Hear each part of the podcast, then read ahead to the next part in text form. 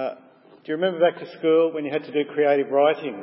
And uh, in my day, it was just called writing a story, but no, it's a narrative. Uh, when, when you guys have been doing it, and uh, as you all know, every narrative has three parts. Doesn't matter whether it's a novel or a short story, or a movie, or even a joke. There has to be an orientation. There has to be a complication, and there has to be, most importantly, a resolution, doesn't there? The orientation gives you the, the who, when, what, and where, what the story's all about. Uh, and the, it's the complication that brings in some sort of tension. It might be a problem to be solved, a, a difficulty to be overcome. If there's no complication, it's not really a narrative, it's just a description. I did this, and then I did this, and then I did this. It's all quite boring. Uh, that's the complication. Uh, the third part of the narrative is the bit we're interested in tonight the resolution. It's not just an ending, it's a solution, it's an answer. And we all love a good resolution. We love it when there's justice against the guilty. We love it when the guy gets the girl. We love it when the hero finds the treasure or the innocent child escapes. Uh, in fact, as Daniel's explained or described, we get incredibly frustrated if there's no resolution or if there's an unsatisfying one. Often happens in a TV series in that final episode of the season, doesn't it? It's the cliffhanger. Uh, or perhaps the end of the first part of a movie trilogy. You know, perhaps there's a, a car crash and we don't know whether the hero survived or not. Uh, it's like Lord of the Rings. Uh, part one finishes, and the heroes are halfway to Mordor, the bad guys are winning, and the ring hasn't been destroyed yet. Uh, my friend Amy saw the movie when it first came out. She didn't realise it was only part one. And at the end of the movie, she walked out and she said, exploded, What sort of ending's that? Well, it's not an ending, of course. Uh, it's not the end of the narrative. It, it's simply another complication and the producers want to make sure that you come back and watch part two or you come back next season to watch the new series. It's like we have this inbuilt desire for resolution, a hunger for a good ending. Uh, J.R.R. Tolkien, who wrote Lord of the Rings, gave a famous lecture called On Fairy Stories. And he talked about how the very best stories all finish with a good resolution a happy ending where everything turns out right. In fact, he suggested it was built into human nature uh, that we seek that resolution. We enjoy it, we're satisfied by it, uh, especially in life, but even when it's just a story. We want that resolution. And as we come to the end of 1 Samuel today, we get that same sort of feeling. We want a resolution. And what we'll see is there, there are some things that are resolved, but others are left hanging. In fact, rather than there just being one cliffhanger ending, there's actually four cliffhanger endings in these last five chapters of 1 Samuel. Uh, in these last chapters, the focus moves from David, that we just read, to Saul and back to David, and then finally to Saul. And at each point, at each turning point, there's a complication and suspense but no resolution. Uh, instead, the scene changes to the other character. Uh, we have this series of cliffhangers, and, and I think the whole point is we're meant to be comparing David, the one on the up, to Saul, the one who's on the way out. And even when we get to the end of 1 Samuel, there's no real resolution, and we're left with another cliffhanger, and we're unsatisfied. Uh, but more on that later. Uh, we began with chapter 27, and things are sounding quite familiar. David's running from Saul. Uh, it seems like that's what half the book has been about. Uh, he heads back to the Philistines. He must be pretty desperate because he goes to Gath, which is where Goliath is from. Uh, he thinks that Saul will stop hunting him there. And he's right. Verse 4, we read David and 600 of his men go to Gath. When Saul hears, he stops searching for him. David goes to Achish and he asks for a town to live in. Uh, he hides his true uh, intentions with humility. Verse 5 uh, Why should your servant live in the royal city with you? In other words, I'm not worthy to live here in the capital city. Just give me some grubby little backwater village and I'll be happy. And so Achish gives him Ziklag, which is some distance away. It's near the border of Israel. And that's where we see what David's plan is. Verse 8 uh, David and his men, they raid the Geshurites, the Girzites, and the Amalekites.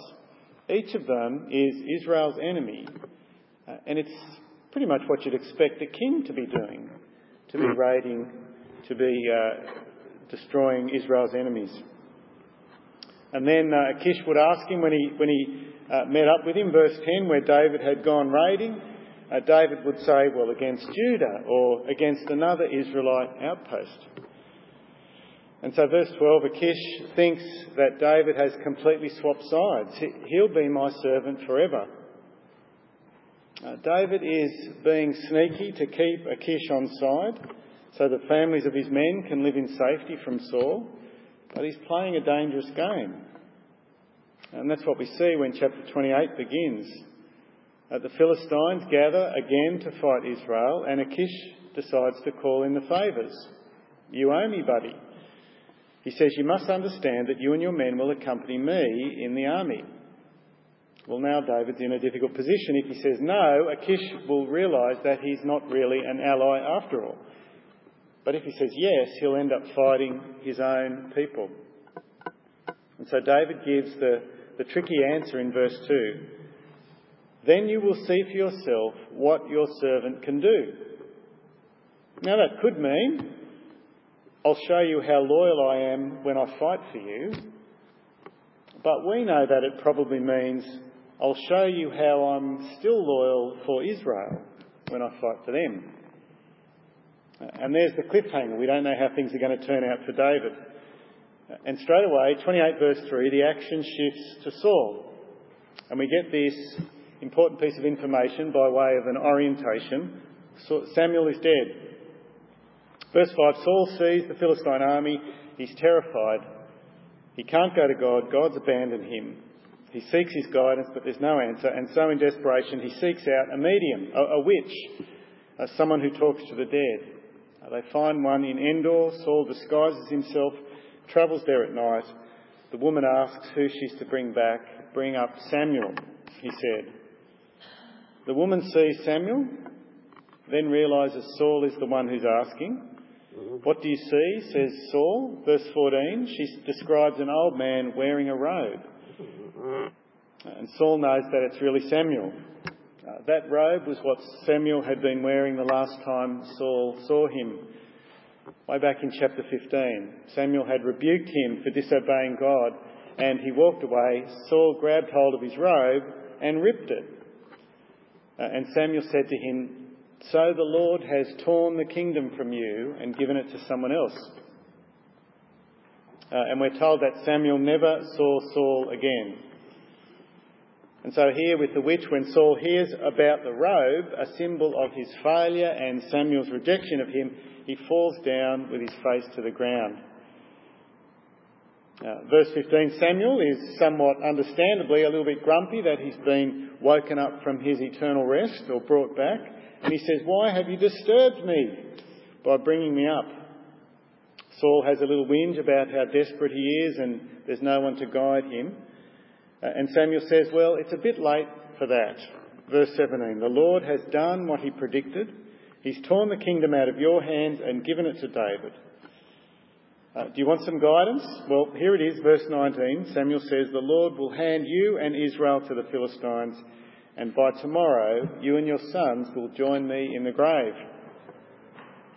Uh, Samuel still hasn't learned any new skills in breaking bad news gently, I don't think.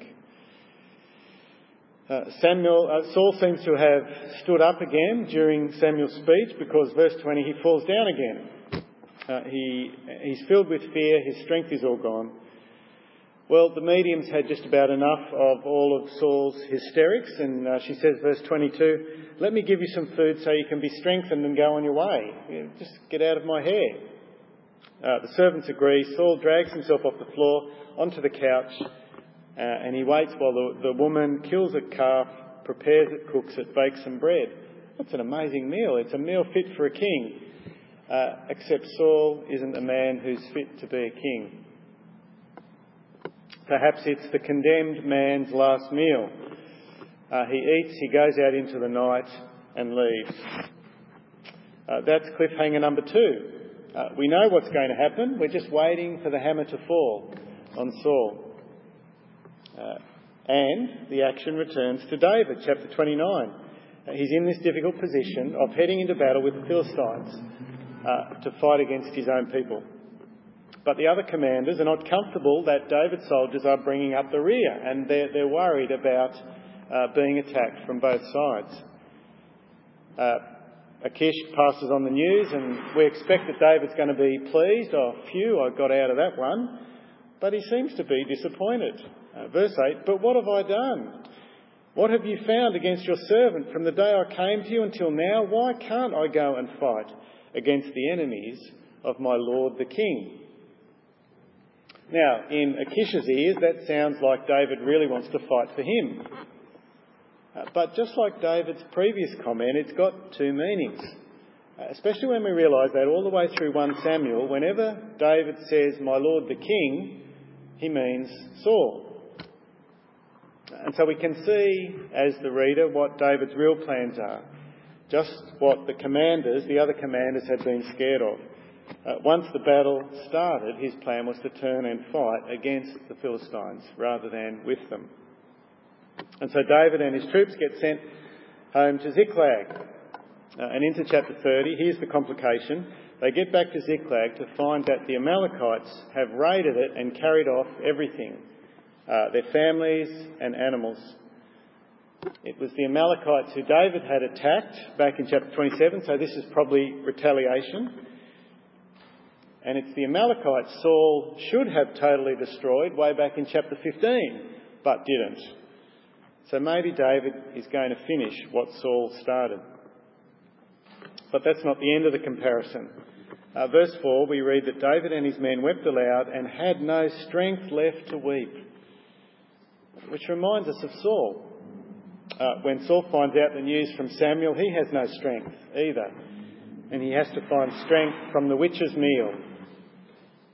Uh, but look at what verse 6 says. David was greatly distressed because the men were talking of stoning him. Each one was bitter in spirit because of his sons and daughters, but David found strength in the Lord his God. God is with him, unlike Saul. And then instead of looking for guidance from a medium and the spirit of a dead prophet, look at what David does. Uh, David said to Abiathar the priest, Bring me the ephod. Abiathar brought it to him, and David inquired of the Lord, Shall I pursue this raiding party? Pursue them. God answered, You will certainly overtake them and succeed. David finds strength in God. He receives guidance from God. We're, we're getting this positive comparison with Saul. So now David and his men, after three days riding from uh, to arrive at Ziklag, set off once again to rescue their families. Uh, they come to a particularly difficult valley crossing, and 200 of his men are so exhausted that they can't go any further. So they're left behind to watch the supplies. Uh, the, the remainder of the party continues, and they meet another exhausted person. They feed him, they strengthen him, and he leads them to the Amalekite camp. Uh, they're all lying around, partying.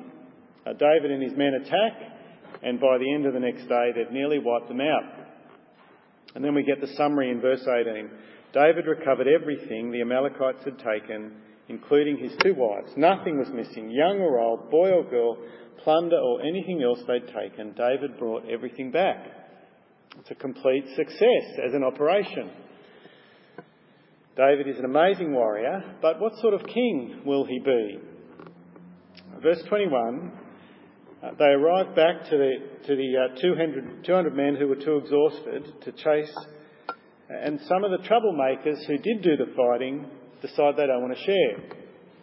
But David wisely says, verse 23, No, my brothers, we must not do that uh, with what the Lord has given us. Do you see what he's saying? It's not you that have got it. God has given you the victory. He's protected us and handed over to us the forces that came against us.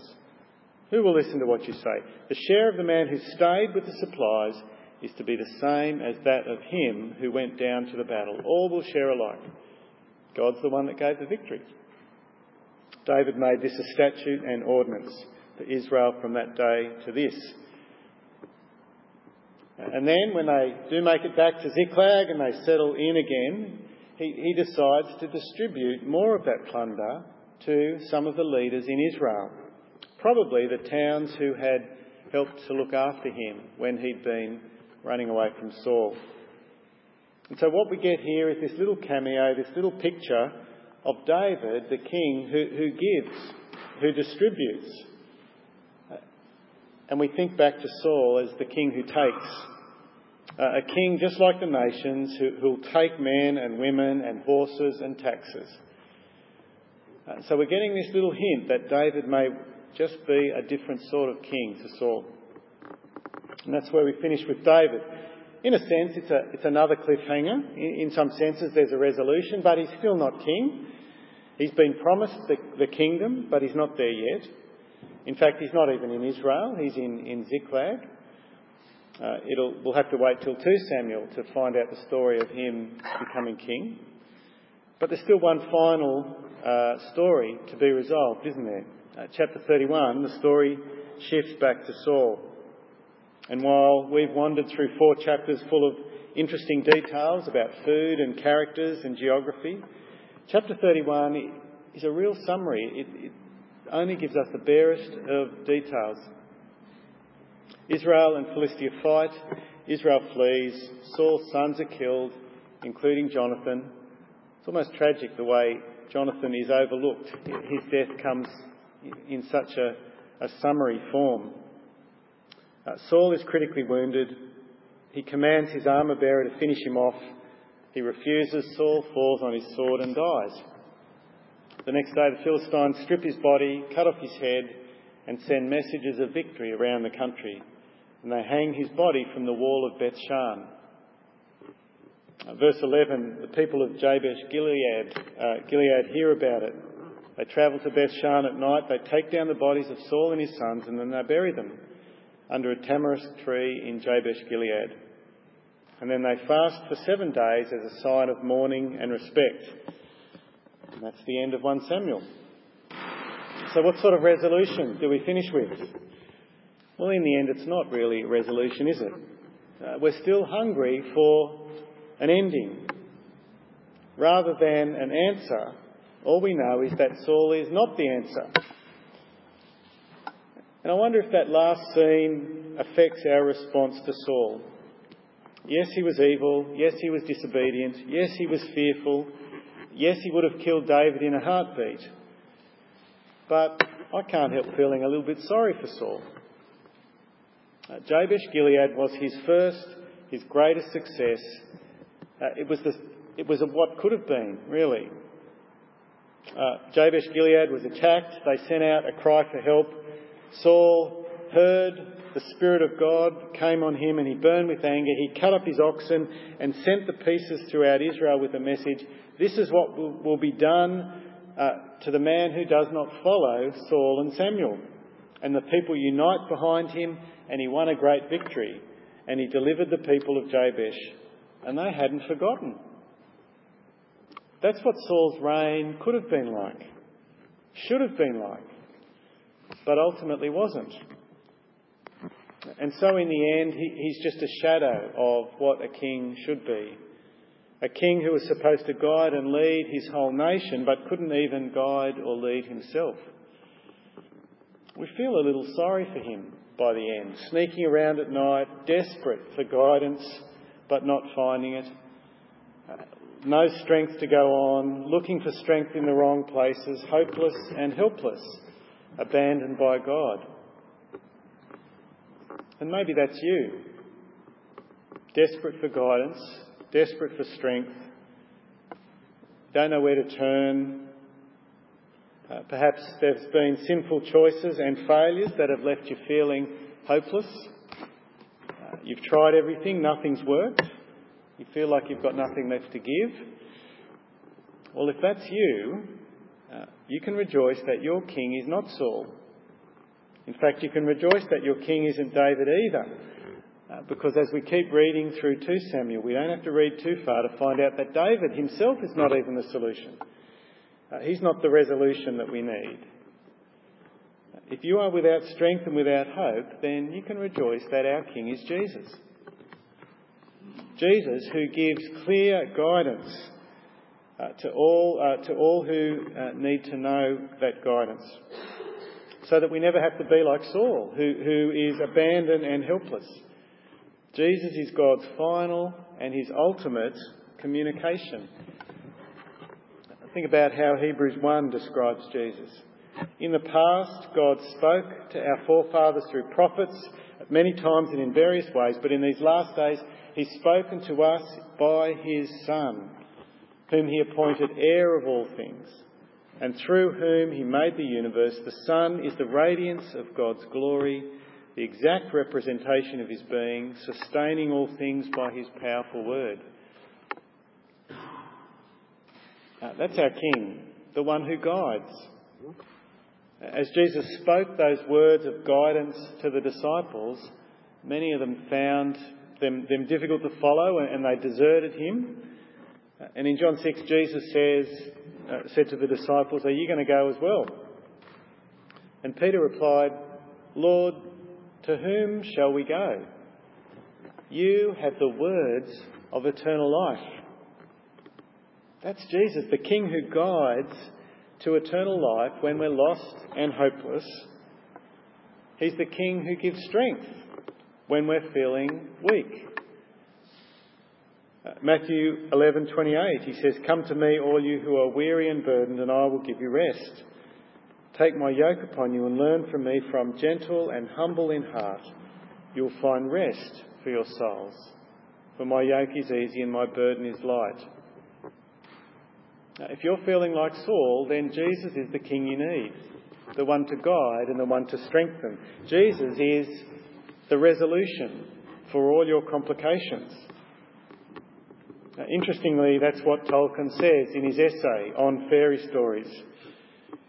He says a good ending, a resolution brings joy.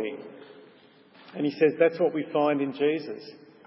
Uh, he called Jesus' incarnation, coming from heaven to earth, he called that the good ending to the whole story of man's history. And then he looked at Jesus' life and he said the story of Jesus' life uh, has the resurrection as the good ending for the story of the incarnation. And as we experience the resurrection and the incarnation of Jesus, uh, then, like all good stories, that brings us joy. Uh, because we don't just observe it, we don't just read it, we begin to live it. Uh, we begin to live Jesus living in us, Jesus raising us to new life. Come to me, says Jesus. If you're weary, I'll give you rest. If you're lost, I'll guide you. Let's pray.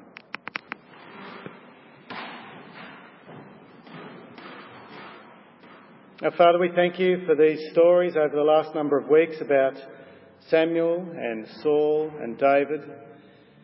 We thank you as we look at them, we, we see shadows of Jesus, our great King, uh, the one who guides us when we're lost, who strengthens us when we're weak.